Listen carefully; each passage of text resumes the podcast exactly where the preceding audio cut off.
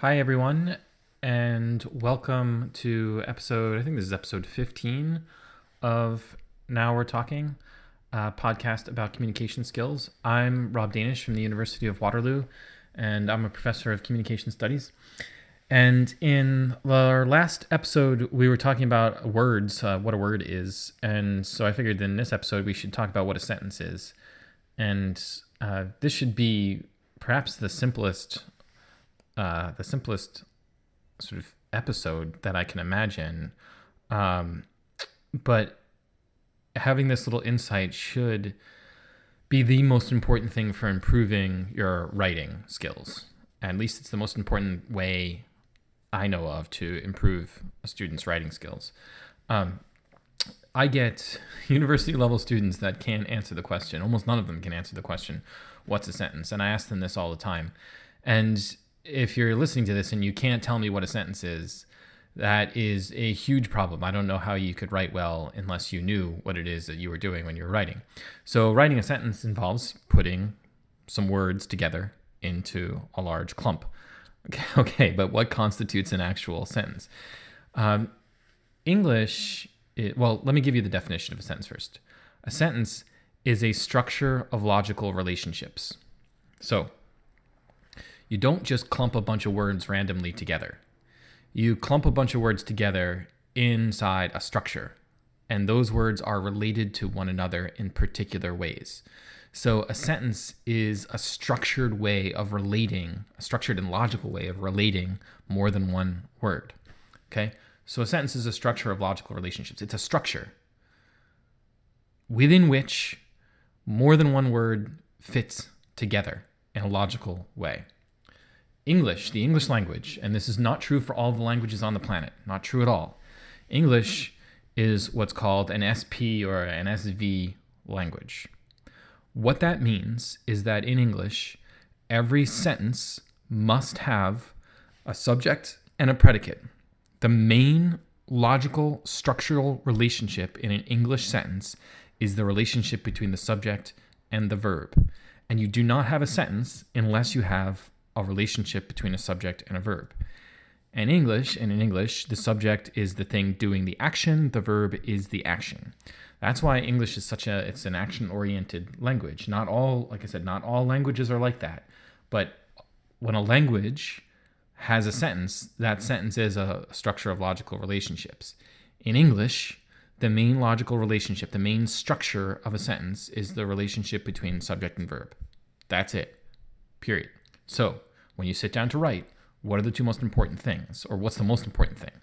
The most important thing is making sure there's clarity and precision around the main structural relationship of each sentence, around the, in other words, around the relationship between subject and verb.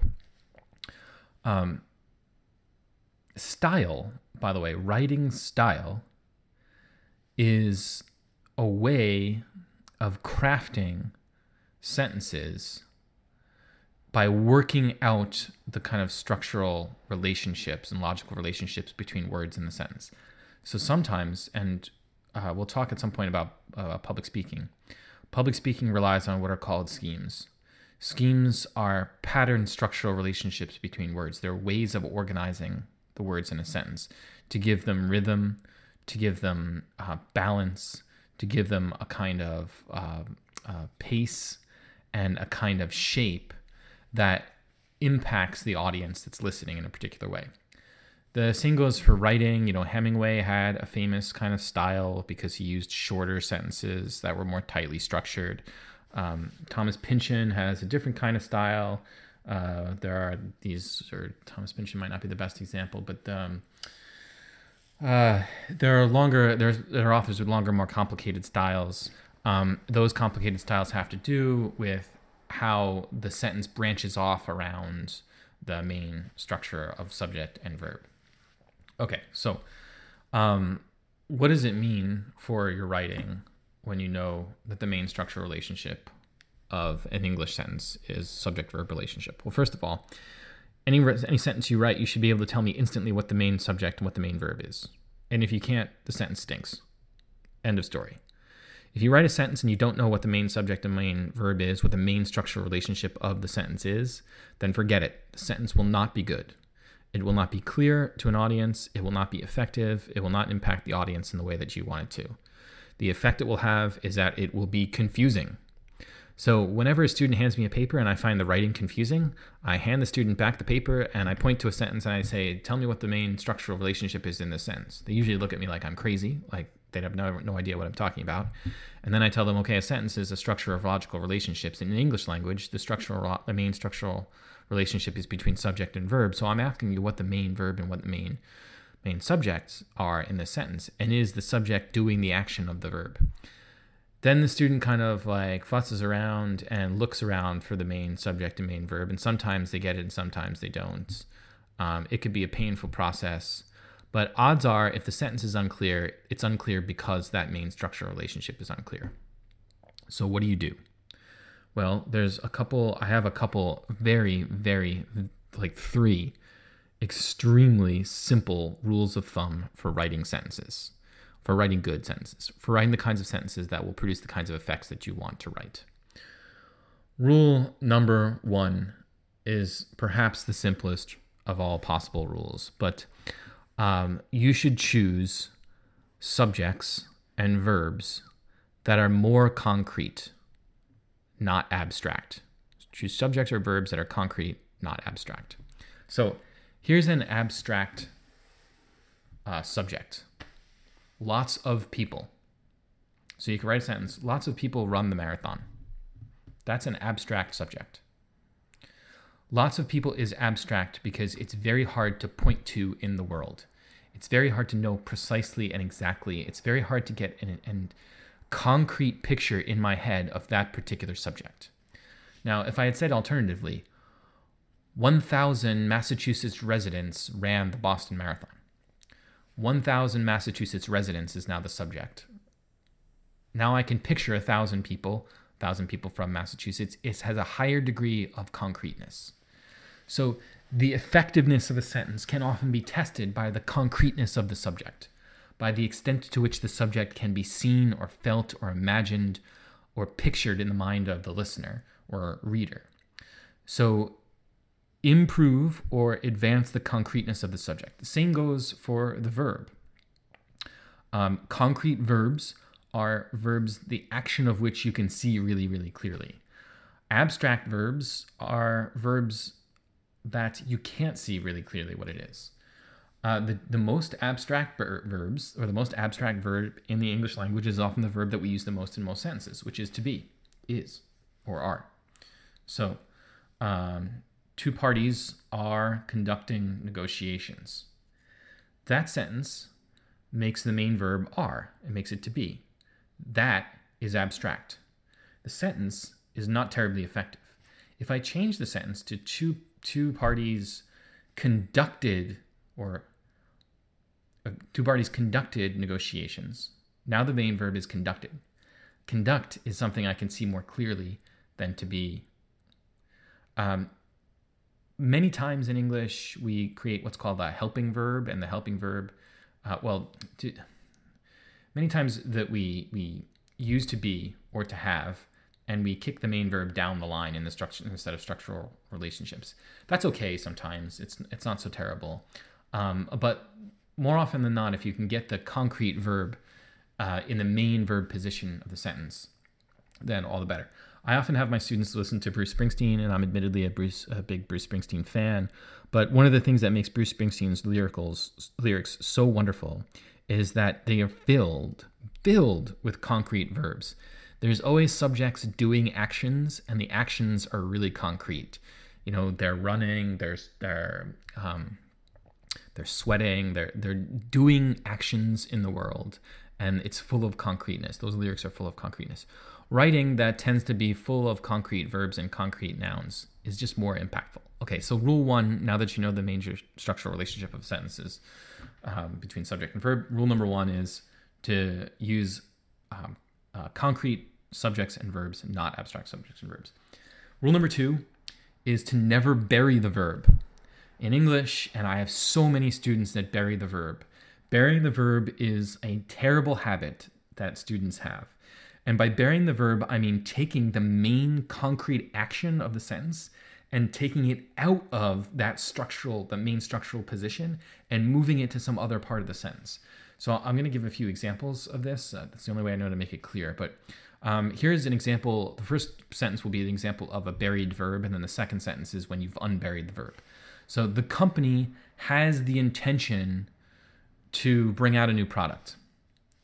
So has the intention makes has the main verb of the sentence. But here's the better sentence the company intends to release the new product. So the main the, the verb, the action of that sentence is the intending. But in the first part, I said the company has the intention. I've buried the main action someplace else in the sentence. And by bringing it back to the main verb position, the company intends on releasing a new product. The sentence is clearer, more precise, more direct, more impactful. Here's another example. These conditions are applicable when it's raining. Okay, are applicable to be makes applicable or moves moves the, the main verb which is to apply actually out of the main out of the main verb position and moves it down the line. So these conditions apply when it's raining is a better sentence. It's more clear, more precise, more impactful. The outcome is dependent on. No, it should be the outcome depends on. This method leads to a reduction of. No, it should be this method reduces. I will make a recommendation that. No, it should be I recommend that. In that sentence, I make a recommendation. Make becomes the verb, and to recommend moves down the line in the in the sentence to some other position. When the recommending is the actual main action of the verb, and it's the thing that you're gonna the subject is doing anyway. So go back and to return to this method leads to a reduction of. So in English, this method is the subject. There's a big difference between the method leading to something and the method reducing something. So, really, what I'm trying to say in that sentence is that the method is doing the reducing. That the subject is performing the action of reducing. It's not performing the action of leading, it's performing the action of reducing. So I get an unclear or bad sentence when that main structural relationship is obscured. One of the ways I obscure the relate that main structural relationship is to bury the verb down, bury the main verb down the line, bury the concrete action thing down the line. Um, so the method reduces, not the method leads to a reduction of. Um, okay, so use concrete subjects and verbs, not abstract ones. Don't bury the verb. Here is the third extraordinarily simple rule of thumb for writing more clearly and more precisely. Move the main verb as close to the beginning of the sentence as possible. Traditionally, um, the main verb should come in the second grammatical position in an English sentence. Unfortunately, we often write many, many sentences that have a bunch of junk at the beginning. And sometimes that junk is appropriate. Sometimes you need a prepositional phrase to begin a sentence. At the time, uh, uh, at the time I was writing this, Jim knocked on my door. Okay, fine. Jim and knocked. That's the main structural relationship of that sentence. Prepositional phrase is the at the time I was writing this comes at the beginning and is separated off by a comma, meaning it's the dependent clause. All, all that's fine. Um, the sentence is perfectly fine. But when you get into really long sentences and the main verb is buried far, far, far down the line, even if it's not in a buried position, even if it's still in the active second grammatical position, it can become uh, hard for the reader to detect the main action of the sentence. So you want to put the verb as the main verb as close to the beginning of the sentence as possible. Um, I tell my students, you know, you do these three things. You choose concrete nouns, concrete subjects, and concrete verbs. You don't bury the verb, and you put the verb at the beginning of the as close to the beginning of the sentence as possible. Your writing will instantly improve. It will improve because you'll be much more clear. This is the way to master the value of clarity and precision, or these are three primary ways, of, in English at least, mastering the value of clarity and precision. And I want to be clear that I am talking about the English language here. Uh, I, it, same goes for Romance languages for the most part, although I know I'm no expert in that.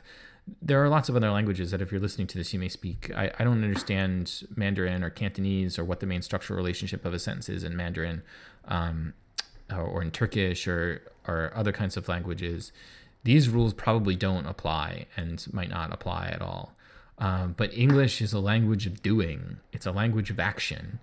And it's a language of action because that main structural relationship is between subject and verb, and the subject is the thing doing the action, and the verb is the action. That has to be there in for a sentence to be a sentence.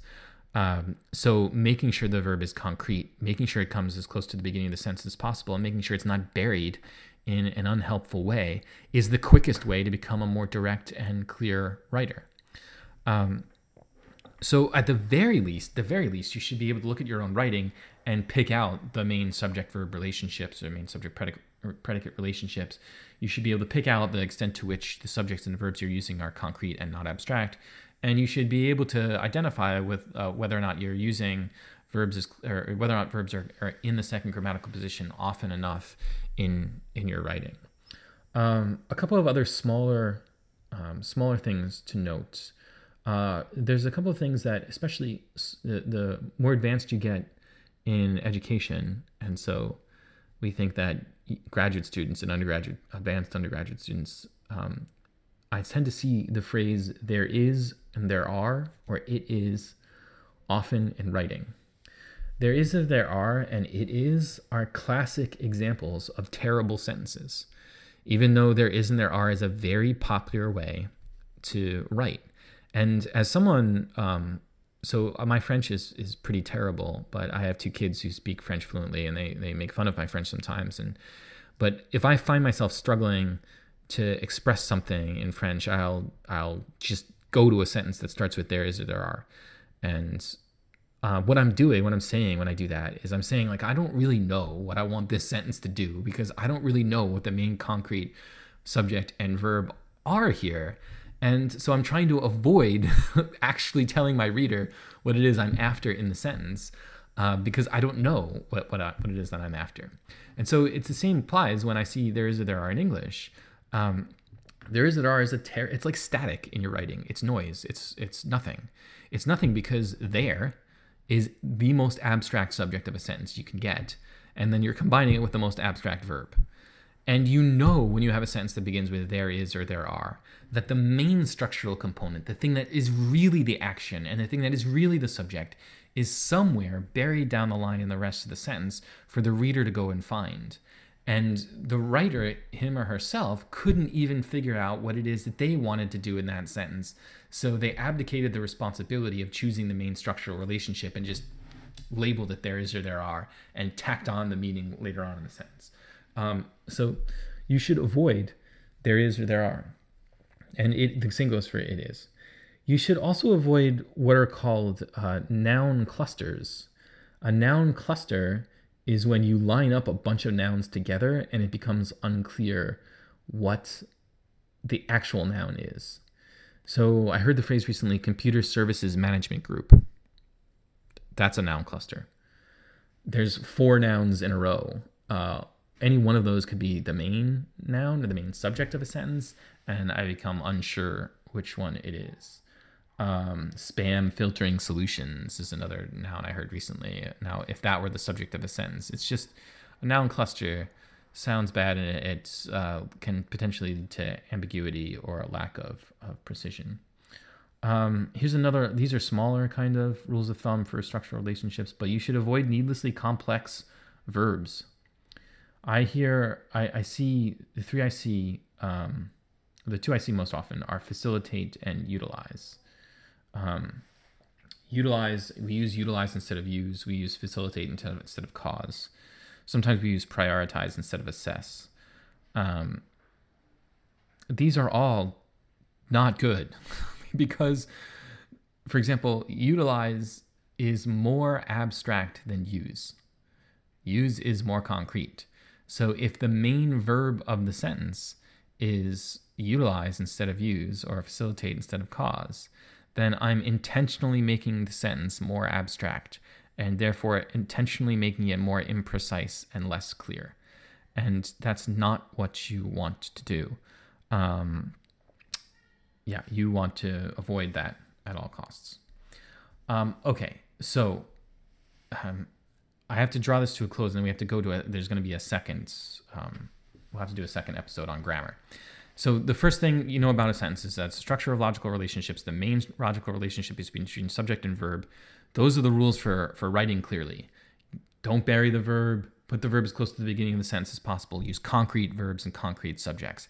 Control the main subject, sub, the main structural relationship of a c- control the main structural relationship of a sentence, and you'll become a better writer. The second thing to note is that grammar revolves around indicating all of the other structural relationships around that major structural relationship. So grammar is about understanding the way the other parts of the sentence hang off the main structural relationship.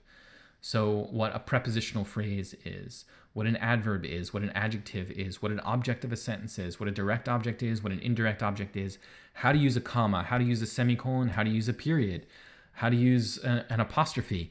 All the marks of the English language and the other kinds of words that aren't subjects and, and predicates indicate structural relationships between the main relationship of the sentence and the other words that are coming along.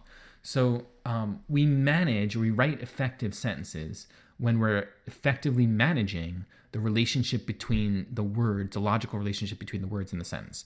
You do that primarily by controlling the main structural relationship between subject and verb, and secondarily, you do it through knowing the marks of the English language and knowing how and when the other kinds of words relate to um, the main structural, uh, the main structural relationship of the sentence. So next week we'll have to get into basically uh, some basic grammar, some basic marks of the English language and, and what they do, how they indicate structural relationships between words inside sentences.